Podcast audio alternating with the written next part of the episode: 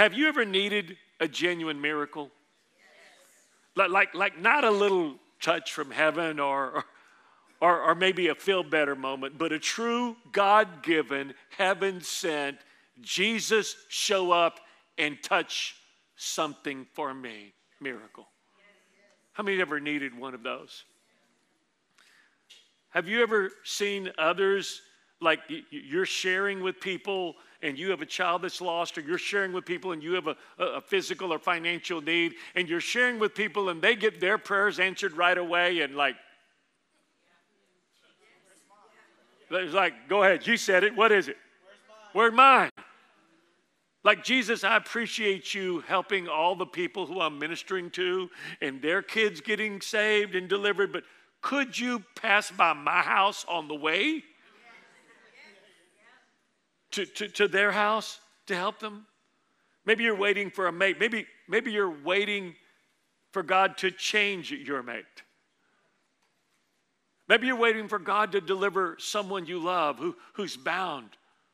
Guilt, fear, shame, addiction, some, some habit or hang up in their life. And like maybe you're waiting and you just go like, God, like I know your time is perfect. How many have ever said that? But this seems like the perfect time for you to answer me. How many of you understand what I'm saying? You just need God to show up. so I have, a, I have, a question for you. Like, like I'm, a, I'm a pastor, and, and, and of my living children, four of the five of them are preaching the gospel okay? And the other one's halfway on his way. He's still building his testimony. That's what they're doing until they get right. Yes, Lord. Really, what was that? That was what?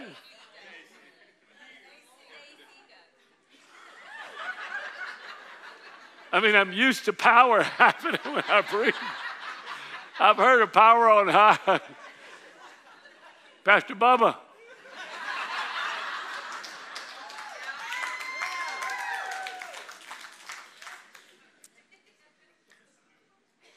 What do you do while you wait? What do you do while you wait? What do you do while your child still isn't changed? Your husband still isn't changed. Your physical circumstances, the situation is still the same. And you are praying.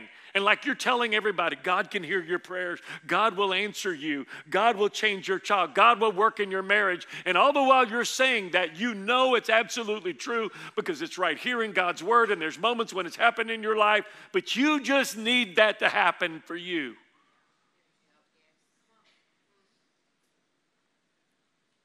Over the past number of years, there are some people that have done some very, very generous things for all of our churches.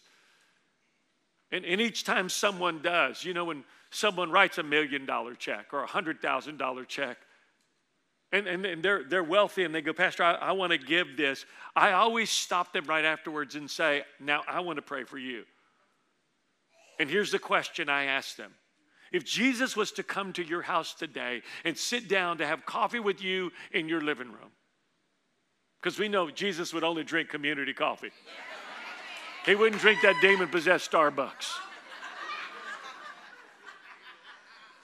And, and, and Jesus looked over at you and said, What can I do for you?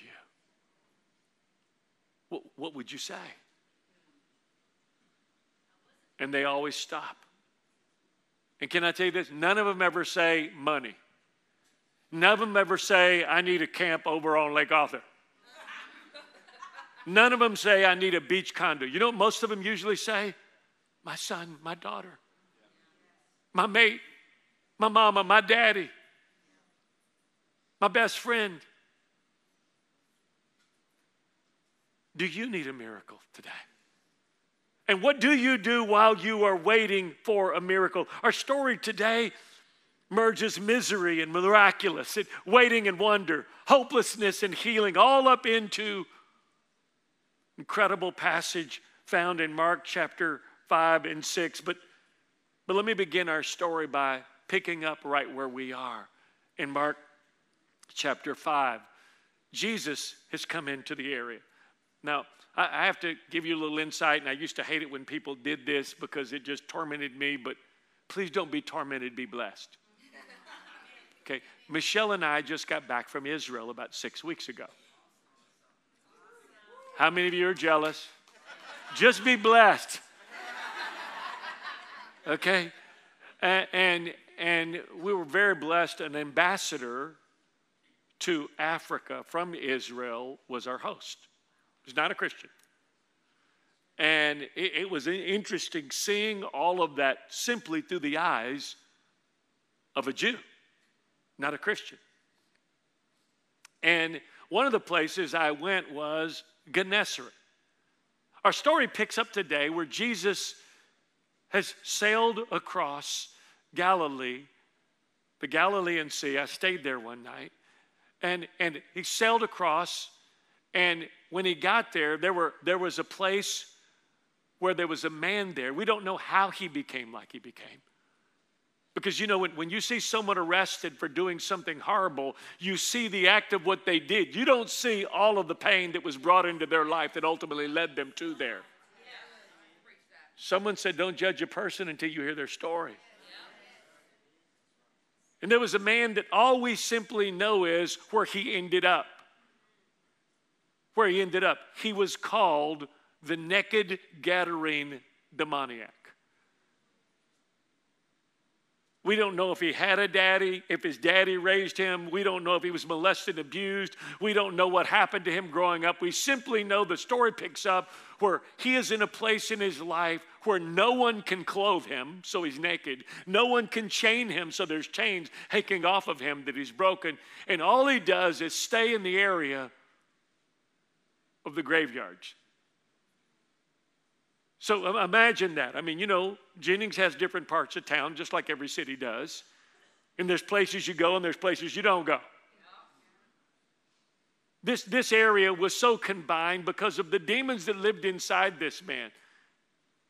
That this region, you literally had to avoid that area, or when you went around there, you, you covered your kids' eyes because you didn't want to see. There was a naked Gadarene demoniac. He's simply known as Naked Man demon man. And Jesus comes to Gennesaret, and when he does, this man sees him and he comes and he throws himself at the feet of Jesus. Why are you here to torment me? The demons say. And Jesus says, Who are you? And he says, I'm Legion, which meant like a thousand. I'm a thousand demons.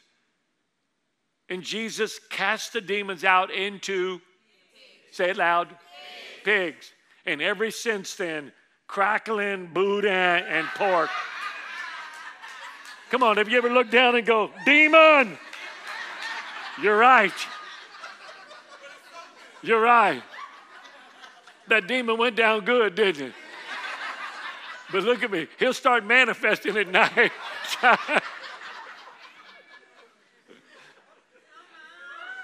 And so Jesus cast the demons out into the into the pigs and the man gets freed and now naked boy who was became naked man and demon boy who became demon man is now clothed sitting in bible study at osc listening to pastor jesus. And here's where we pick up the story in mark chapter 5 and when they found Jesus, they saw the demonized man. Now, he's not demonized anymore, but that's all they knew him by. Isn't it terrible when all the people know you by is your worst moments? And he was, he was what? The demon man was sitting there. He was sitting there, never seen him. He was properly clothed. They'd never even seen him with clothes on. Who is it? I don't know. Looked like Demon Boy, but never seen him with clothes on. And in his what? Right mind. right mind. So he who had tormented and terrified an entire region had kept you from even going into that area. Stories you told your children, whatever you do, don't wander over there. He is now sitting clothed in Bible study with Jesus and in his right mind. Watch this. And the people became what? What? They weren't afraid of him being naked. They weren't afraid of him being chained up and breaking chains. They weren't afraid of demons manifesting out of him. They're afraid because they don't understand what's happened. And listen carefully to me. A lot of you here who Christ has changed your life and raised you from the spiritually dead have relatives that liked you before. You know, before when you, you know the craziness you did. You, you know the bars, you know the drinking, you know the parties, you know, you know all of there are some people in your life that would rather have you full of the devil that they understand versus being transformed by the power of God, which they don't understand. And he was afraid, naked, now clothed. And those who witnessed the miracle reported the news to the people and included what happened to the pigs. Now just think about that. Including what happened to the pigs. Now watch what the next statement is. Then they asked, to what? To leave and go heal somebody else at another house? They asked him to leave. All Jesus did was answer some mom and daddy's prayer. All Jesus did was answer some family's prayer, a child that had been abused and hardened and been kicked out of every school and thrown into every jail. And finally, no one could contain him and no one could help him. But Jesus changes him, and now people are afraid of transformation. And as Jesus began to get in the boat, so he leaves. Listen carefully to me. Jesus is a gentleman. And if you don't want him, that's okay. He'll find someone that does. And he gets in the boat to depart. And the man that had been set free by the demon said, Can I go with you?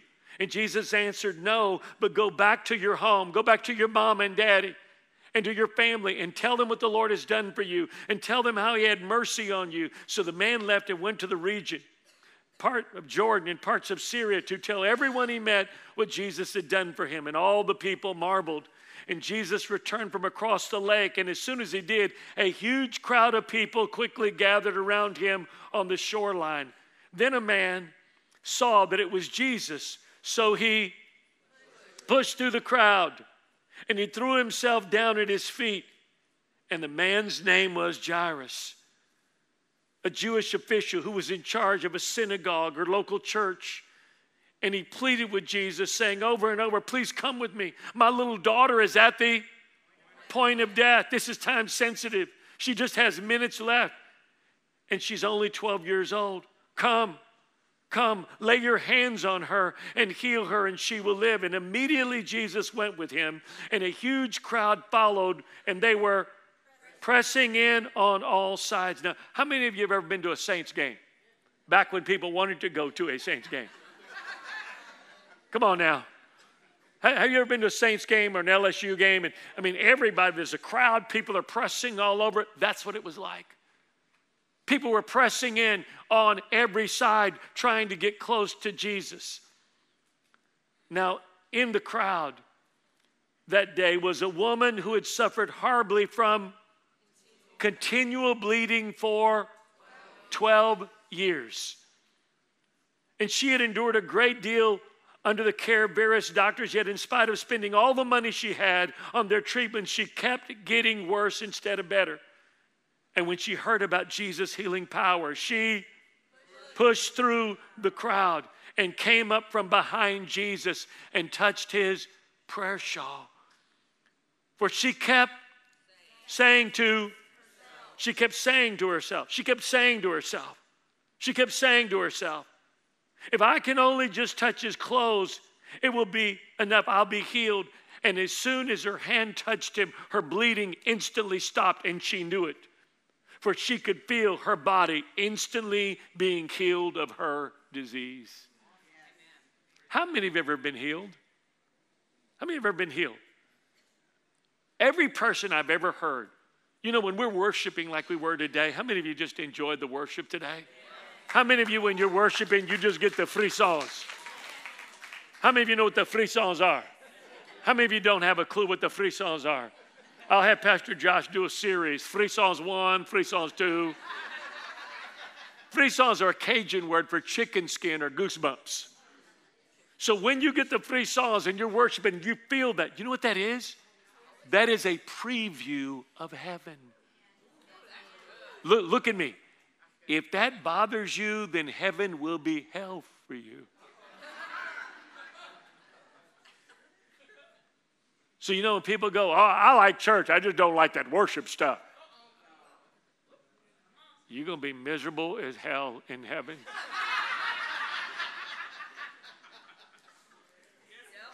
But when, when you feel that, that is literally your spirit. It's your spirit being filled. It's your spirit being energized. It's your spirit being renewed. But when you get healed, every person I've ever talked to in the last almost 50 years that has ever been healed in one point or another in is what they say. I just felt heat go through my body. It was like, like electricity, like I could just feel heat going through the area where I was sick. This lady had that experience. She felt that she was healed.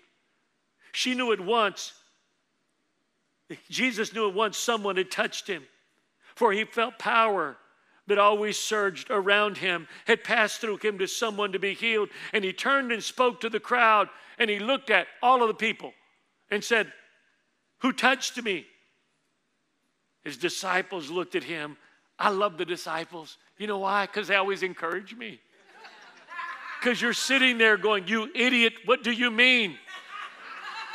Don't you know the story? So, whenever I feel bad about myself as a Christian, I read about them and it builds my self esteem and I feel much better. What do you mean, who touched you? Look at this huge crowd. They're all pressing against you. And Jesus' eyes swept through the crowd for the one who had touched him for healing. And when the woman who had experienced this miracle realized what had happened to her, she came before him, trembling in fear, and threw herself down at his feet and said, I, I, I'm the one. Why was this so significant? Because in the Old Testament, when a woman was on her cycle, she was unclean. She could not go into church and she could not even touch another person. This woman had not touched another human being for 12 years. She hadn't been in the presence of, of worship for 12 years. And now, Jesus said, Somebody touched me. And she steps forward and she told him her story of what had happened to her in the 12 years. And Jesus said to her, Come on, say it with me. Daughter. Say it loud, ladies. Daughter. Daughter, because you dared to believe, your faith has healed you. Go with peace in your heart and be free from your suffering. And before he finished speaking, people arrived. You see, this amazing story is happening, okay?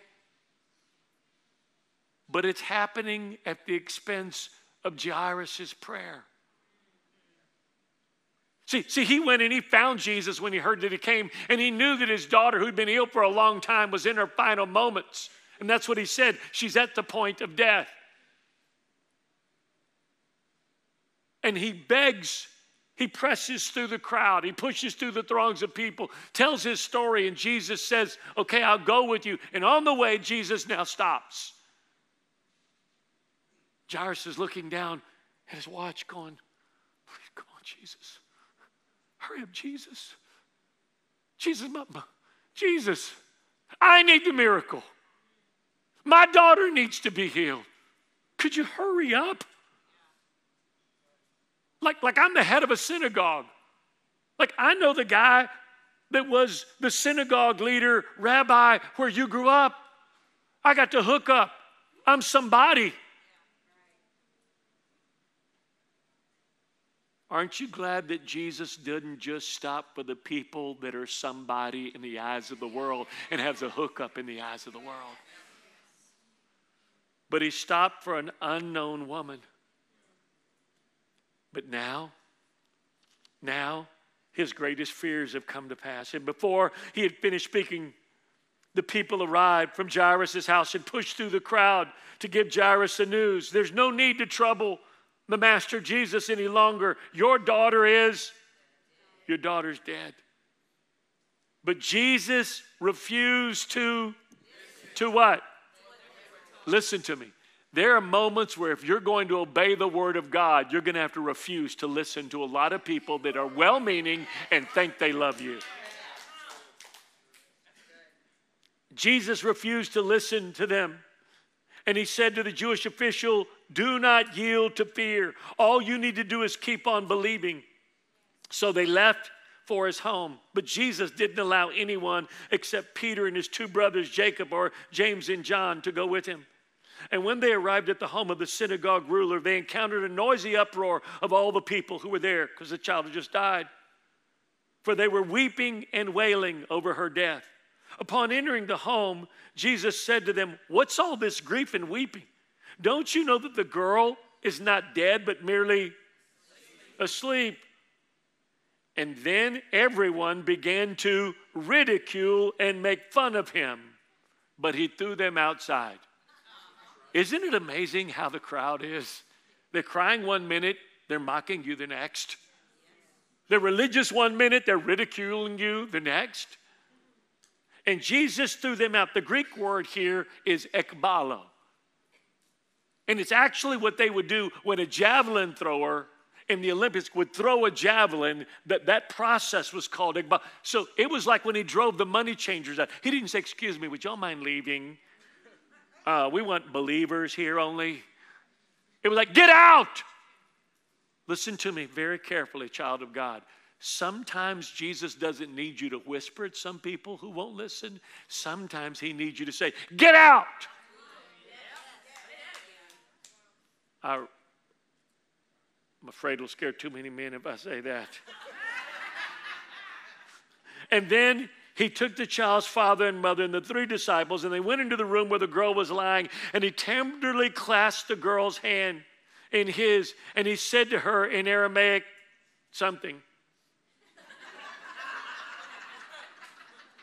which means, little girl, wake up from the sleep of death. And instantly the 12 year old girl sat up, stood on her feet, and started walking around the room. And everyone was overcome with astonishment in seeing this miracle. And Kirk Franklin kicked up the band, and they said, Ain't no party like a Holy Ghost party because a Holy Ghost party don't stop.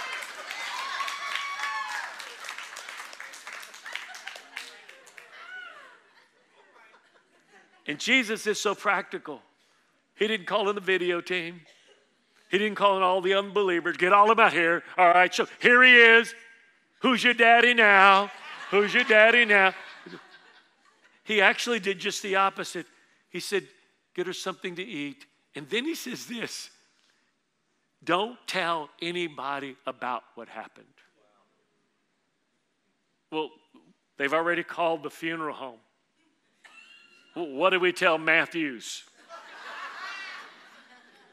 We won't be having a funeral. That's all you can say. I love this story. It's so powerful. The Word of God is so powerful. Because right here, as you know, the Bible was written not in chapter and verse. That was later added for us to readily access it in the stories, in the verses. So, and actually, here in chapter 5, we pick up the story. But right before that, or right after that, so Jesus goes to Gennesaret and he gets rejected there. And then he goes and he performs these two miracles. And then the next chapter, chapter six, he goes to his hometown Nazareth. And guess what happens there? He gets rejected there. Let me ask you a question What do you do when people reject you? What do you do? How many of you have helped people and they forgot you? Raise your hand.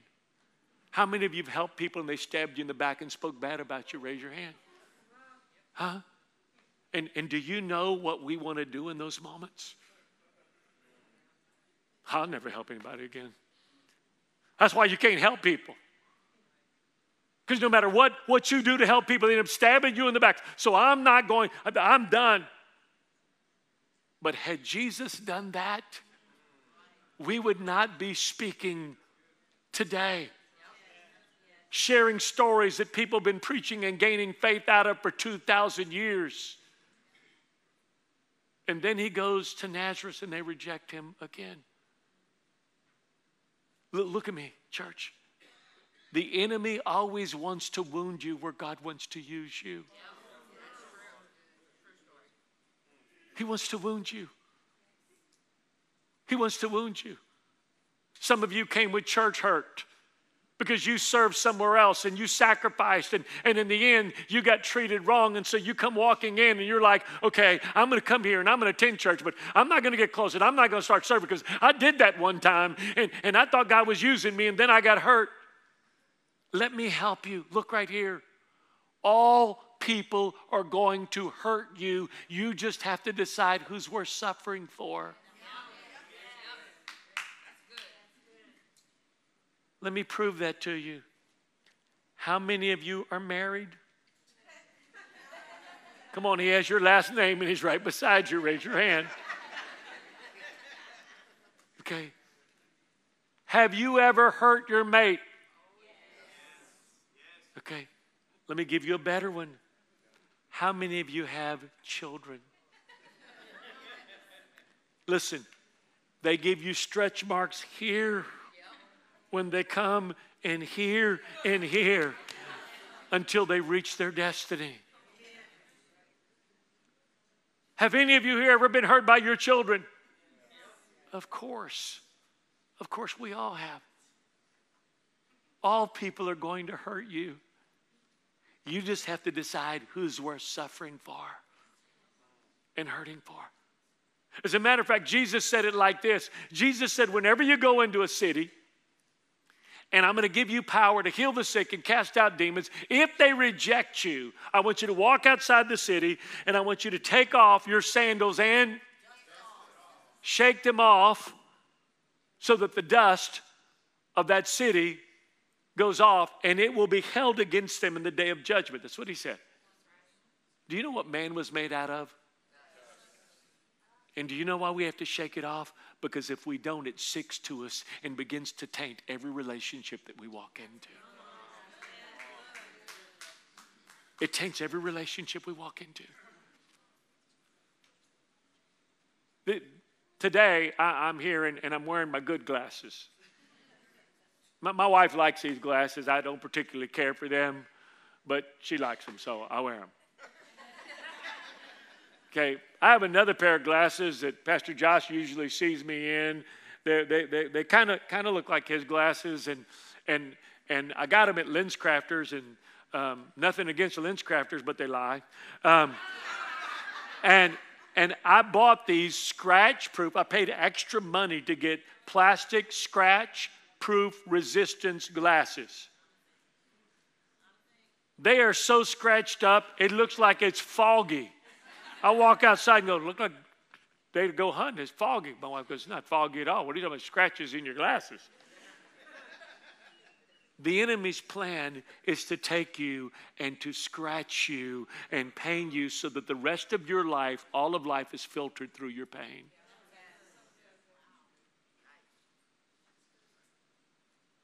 You hear people say it all the time. Hey, are you dating? Men, all men want is one thing, and it's the wrong thing. Well, what, are you, what are you talking about? That's all, let me tell you, that's how all men are. Why do you want to blame everybody that you've yet to meet for what somebody else who you met in the past did to you? You got to shake it off. You got to shake it off. It'll give you anxiety, fear, depression put a spirit of fear on you, insecurity. You got to shake it off. Because if you don't, you will carry that into every relationship that you go into. I am so glad that Jesus did not allow the rejection of the other people around him to keep him from who he could be to you and to me, or we wouldn't be saved today. What do we do while we're waiting? What we do while we're waiting for our issue to be resolved. I believe the woman with the issue of blood gives us four real clear steps that I want to share with you before I close in the last 10 minutes. Number one, the Bible says she pushed through the crowd. Say that with me push through. Push through. Now, I, I don't know how strong Jairus was. I know that he's influential, so he probably had people that went in front of him and cleared out the path for him to get to Jesus. But I know for a fact that if this woman had been hemorrhaging for 12 years straight, she wasn't very physically strong. Maybe 80 pounds. But you know what? Even though she didn't have the hookup like Jairus did, even though she didn't have people go before her, even though she didn't have relational connection, she was desperate enough to press through. Look, at me. The Bible says, Seek and you will find, knock and it'll be open, ask and it will be given. And the context of that is ask and keep on asking, seek and keep on seeking, knock and keep on knocking. All of my children, but one, are walking in their full destiny. Four children, all are in ministry. But look at me. That's the promise God gave us when they were born, and we dedicated them. And it only took 39 years for it to happen. Can I tell you what one black preacher said? He's slow, but he show. Sometimes we have to persevere. As a matter of fact, the scripture says it like this in Hebrews 10:36, you need perseverance so that when you've done the will of God, you will receive the promise God has for you. You got to persevere. Look at me. Don't give up. God is faithful. I don't know what your husband or daughter or child or whatever situation is, but if you will hold fast to the promises of God, He is faithful. Press through, press through, press through. You have need of endurance, perseverance. When I came to Christ, the man that led me to Christ is like my daddy. Raised me for the next 10 years like his own son, but he always pastored like Pastor Josh was with Pastor Bubba. He was with his father in law, who was 25, 30 years older. And I called him Paw Weathers. And he started Assembly of God churches, horse and buggy in Central Texas. If it rained, the farmers couldn't come in, and they had church in a tent. And he would tell me story after story of they'd sleep on apple crates and tent meetings and miracles and angelic visitations. And, and one of the things he always told me from the time I was 14 and a half, 15 years old when I started preaching when I was 14 and a half, he looked at me and he said, Jacob, persistence is greater than genius. And then he looked at me and said, And son, you're no genius.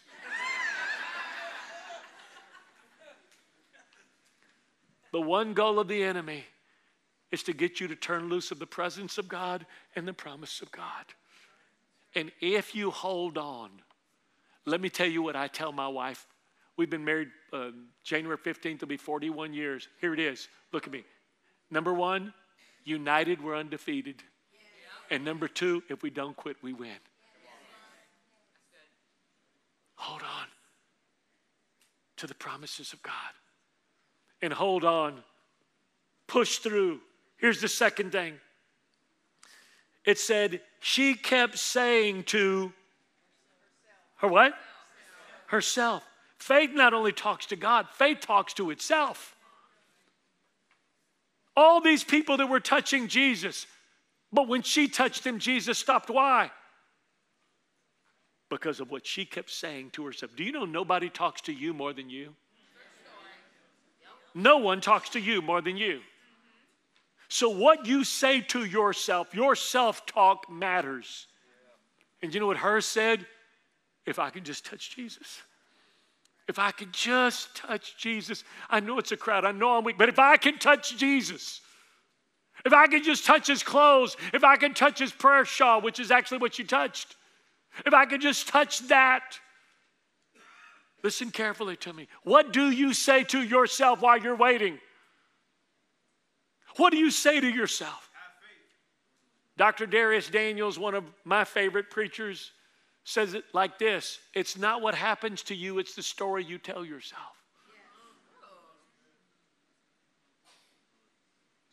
There's some of you, your parents got divorced when you, maybe you were nine or 10 years old and you've been mad. You know, my daddy left, I didn't have a daddy, and I see other people, their dad showed up at everything, and my daddy moved and he left away, and I got robbed all my life of a dad. And I know other people with stories molested by their father, abandoned by their mother, came to Jesus, loved God, loved his family, sweet, kind of grace of God flows out of them, and you would never know they had that experience. What's the difference? It's the story you tell yourself. It's the story you tell yourself. It's the story you tell yourself. No, I didn't have a father that I could rely on. But when your father and mother forsake you, I, the Lord, will take you up, David. No, I didn't have a family that I wanted to be associated with, or really the way I lived before didn't want to be associated with me. But when I came into the church, Jesus saved my soul, but the church of Jesus saved my life. I got spiritual family.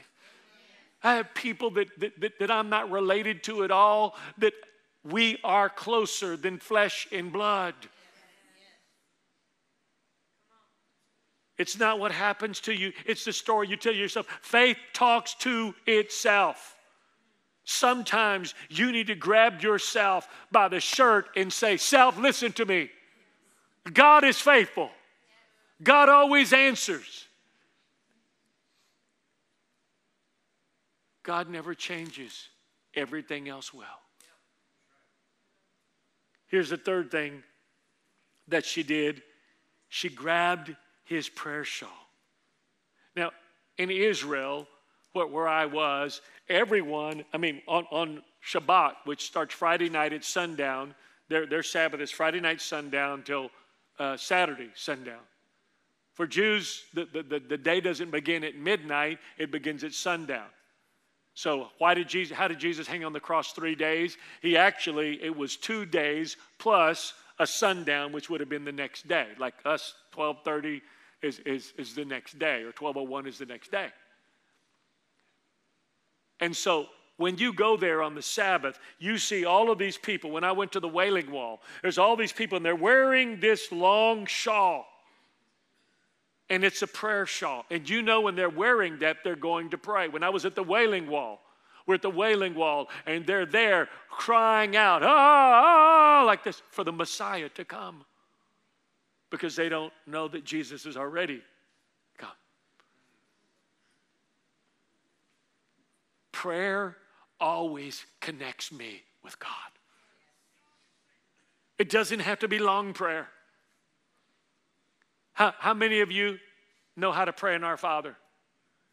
How many remember back in the days when, okay, you did that, go 12, 200 Our Fathers, three Hail Marys, and a thank you, Jesus, on the way out? How many remember that? Raise your hand. Okay, so how many of you know what an Our Father is? Okay, that's a prayer Jesus modeled for the disciples. Is actually, they call it the Lord's Prayer. It's actually the disciples' prayer. He didn't, Jesus didn't pray that to his father. Jesus didn't go, my father. He didn't do that. So watch this. When you are really praying and desperately need God, do you really have time to pray in our Father? Just a few days ago, my son, who's pastoring outside of Houston, was driving right past here, went all the way to, to, to Tomball day after Thanksgiving, and a half a mile from their home, a drunk lady pulled out in front of them and they hit her going 50 miles an hour. She died on impact. My three grandchildren were in the back. An hour before, Alex woke them up and said, Wake up and strap in. The traffic is terrible, even the closer we get to home. When they hit the car, all the airbags went off. The kids are screaming. Traffic is going every direction. So the first thing Christian did is he yelled, Don't get out of the car, don't get out of the car, because he didn't want him to get run over. I said, Son, what did you do when you saw the car coming? Do you think he had time to pray in our Father? No. You, you know what he prayed? He prayed Peter's prayer. Remember when Peter was walking on the water and he started to sink? You know what he said? Jesus, help! And I said, What did you do? He said, I just yelled out, Jesus! Immediately, talk about the goodness of God. A sheriff was off duty, had just come back, he and his wife, from seeing Chosen.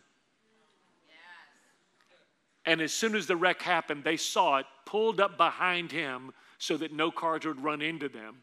They had a ministry to the homeless, so they had blankets. So when my grandchildren got out in the pouring rain, they had blankets and stayed with them for the next five hours. Listen to me. Prayer always connects you with God. It isn't the amount of words, it's the desperation. Jesus, Jesus. And instantly he heals. Here's the last thing she not only touched his prayer shawl, but at the bottom of a prayer shawl was a blue tassel that hung off this far. I, I want to tell you where that came from. It's in Numbers chapter 15. Listen to what it says. Speak to the children of Israel and tear them to make what? Tassels on the corner of their garments throughout all generations and put a blue thread in the tassel corners that you may that you shall have the tassels that you may look upon it and remember all the commandments of the Lord to do them. Do you know what this is right here? This is my reminder. You know, South Louisiana, people think the Bible's a luck charm. Like, like, you know, if you want to sell your house, you bury a St. Joseph or you put a statue up in front of your house. And if you want to be holy, you keep a Bible on each side of your bed. Listen carefully to me. It isn't the Bible by your bed that will change your life, it's the living word inside your heart that will change your life. But this is my reminder. This is my reminder. I still need to be in relationship with God. I still need to be in prayer. I still need to be talking to God. This is my reminder. I'm going to ask you a question, and I, I don't want anybody to get in trouble. Did you say at the beginning? I don't want anybody to get in trouble. I said, I don't want anybody to get in trouble. How many of you are married? How many of you right now know where your marriage license is? Okay? Let me just say this I don't have a clue where my marriage license is. Okay. Secondly, how many of you have looked at your marriage license lately? Okay. Two people. Were y'all looking for fine print? Was there anything in there? That... I don't see for better for worse on here. Hey, hey, here's the third one. Hey, here's the third question. Here's the third question. When's the last time you kissed your marriage license? Anybody ever kissed your marriage license? No, look at me. I don't know where my marriage license is. It's a reminder. But look at me. I do kiss the princess who I married from that license every day. And do you know actually the, the word worship and prayer are intermerged together, and it actually means to kiss or to see face to face. To kiss and to see face to face. What do I do, Pastor, while I'm waiting for my issue to be resolved, for God to answer me? I push through. I talk to myself. Faith talks to me. I talk to myself and remind myself. I gather in the presence of God by touching Him in prayer and hold on to these promises. Because heaven and earth will pass away, but the presence of God and the promises of God will never pass away. For years, for my children to be where they are, I simply stood on the word. Where are your children? Well, the word of God says they're saved, sanctified, delivered, preaching the gospel, full of God's purpose. Yeah, but where are they? I'm going to just tell you what the promise of God says. Today, there's one little pinky toe on there left for one of them. Because the rest of them, I don't need a promise. I see the promise right before my very eyes. Hold on to the promise of God. Hold on. If you're here today and you say, Pastor, I, I really do need God to intervene in this situation in my life that I'm concerned about, would you lift your hand? Just lift it high. Okay, lift it high. Come on, if Jesus came and said, Can I do something for you? You know exactly what would pop out. Father, today, in the name of Jesus, Holy Spirit, you who see every heart as well as every hand, we ask you to supernaturally come now. Come now. Come now. Come now with your peace. With your peace. Before she ever saw a doctor, you said, Go in peace. I pray for the peace of the promise of the Holy Spirit, the presence of God to come and to seal every hand that's lifted even now. Now,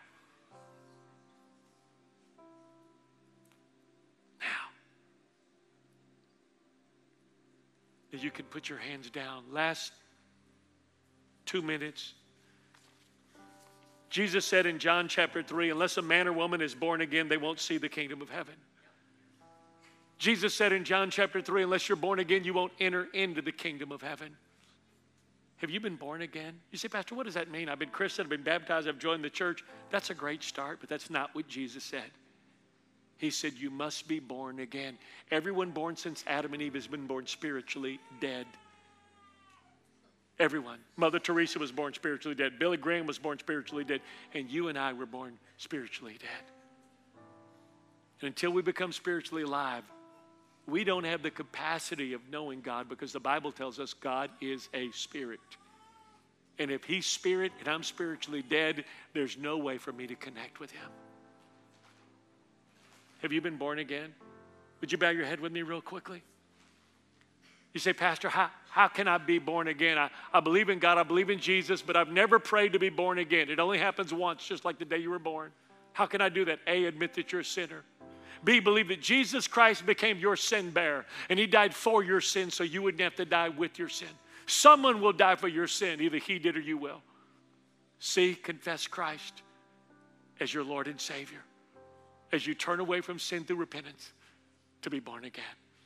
So, with every head bowed and every eye closed, if you're here and you say, Pastor, I believe in God and I believe in Jesus, but I've never prayed to be born again. I want to know God. I want to turn completely to Him. I've never been born again. Would you pray for me today, Pastor? I'm not going to embarrass you. I'm just going to pray for you right at your seat. Would you pray for me today? I've never prayed that prayer to be born again. Then I'm going to count to three. And on the count of three, if that's you, I just want you to lift your hand real high. One, God brought you here. Two, nothing is ever an accident. Nothing.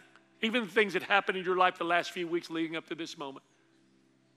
Not an accident, you're in this service. And now, Three, if that's you, lift your hand high. Pastor, I want to be born again. One, two, three, four, five, six. Anywhere else? Seven. Anywhere else? Okay. Eight. Okay. You can put your hands down. Last 10 seconds, Pastor, I didn't raise my hand with these eight, but I should have. My heart's about to beat out of my chest. I know this is what I need. I know this is why I'm here.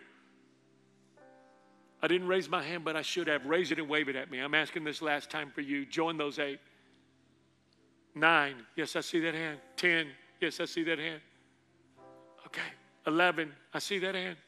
Twelve. I see that hand. Thirteen. 14. Yes, I see your hand.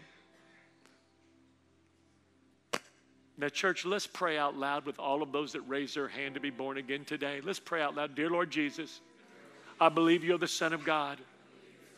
I believe that on the cross, you took my guilt, my sin, and my shame, and you died for it. I believe you faced hell for me so I would not have to go. And you rose from the dead to give me a place in heaven, a purpose on earth, and a relationship with your Father. Today, Lord Jesus, I turn away from sin to be born again. Today, God is my Father, Jesus is my Savior, and I'm born again. In Jesus' name, amen.